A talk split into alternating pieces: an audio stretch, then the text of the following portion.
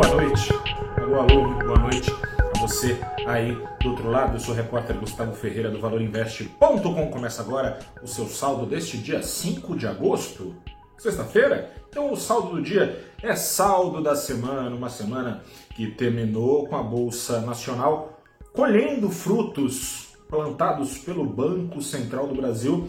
Começaram a ser plantados lá em março de 2021, quando as demais autoridades monetárias do mundo olhavam assustadas, de braços cruzados, a inflação histórica se criar.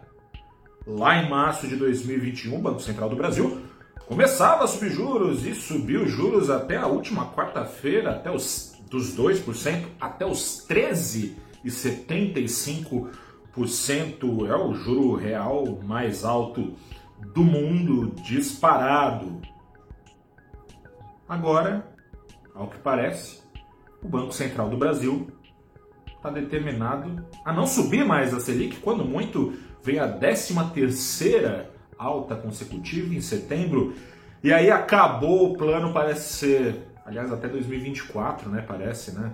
Enfim, parece ser de agora sim cruzar os braços e ver se a inflação resiste a tantos juros trocando em miúdos, sobrava razão para as ações aqui do Brasil irem sofrendo descontos, ações como as de varejo, educação, construção, tecnologia, ações que tinham os seus valores de mercado, as projeções quando trazidas a valor presentes, sendo deprimidos esses valores, né, deixando então esse valor cada vez menor quanto maior o nível da Selic se tornava com custo de capital agora deixando de subir no Brasil? Som sirenes, porque o fôlego financeiro de consumidores e das próprias empresas, né, que precisam de crédito para funcionar, o fôlego financeiro, se não vai ficar desafogado, deixa pelo menos de continuar sendo cada vez mais estrangulados, isso no Brasil, né? que no mundo esse motor de depressão nos preços das ações, esse motor está fervendo. Em paralelo, a semana foi com juros que prometiam para muitos investidores inadvertidamente não subir tanto assim, dando toda a cara de que vão subir, vão subir bem. Mercado de trabalho nos Estados Unidos segue. Já estava difícil controlar a inflação com 3,6% de desemprego.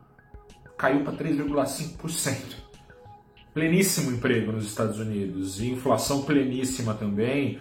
Os Estados Unidos, ao mesmo tempo, atingiu é, o maior nível de ocupação da sua força de trabalho em 50 anos. A inflação é a maior em 41 anos. Vai precisar o Banco Central dos Estados Unidos trabalhar e muito ainda subindo seus juros. Assim, enquanto os índices americanos nesta sexta-feira patinavam com bolsas para baixo, o Ibovespa subia mesmo assim nessa sexta-feira, subiu mais de meio por cento, 0,55%, fechou a primeira semana de agosto bem para cima, mais de 3%, 3,21% para cima, e o que eram perdas do ano já não são mais, um pouco mais de 1,5% para cima no acumulado de 2022. Mesmo com a bolsa em, em alta forte, o dólar mostrando que há perigos, há perigos, há perigo na esquina, pois é, há perigos. O dólar só foi ficar para baixo no acumulado semanal. Hoje, com uma queda de mais de 1%, a queda na semana só de 0,14% aos R$ 5,17. Juros no foco.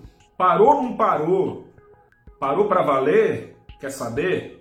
Vem saber. Vem saber na segunda-feira, segunda-feira, às 9 da manhã, no programa Abrindo os Trabalhos, no canal do Valor Invest. No YouTube, no Facebook, no Instagram, no Twitter e no LinkedIn, às 9 da manhã, estaremos eu, a economista-chefe de Brasil da Galápagos Capital, Tatiana Pinheiro, e o economista-chefe da Ativa Investimentos, Héctor Sanches. A Selic já parou de subir? Foi a última alta da Selic?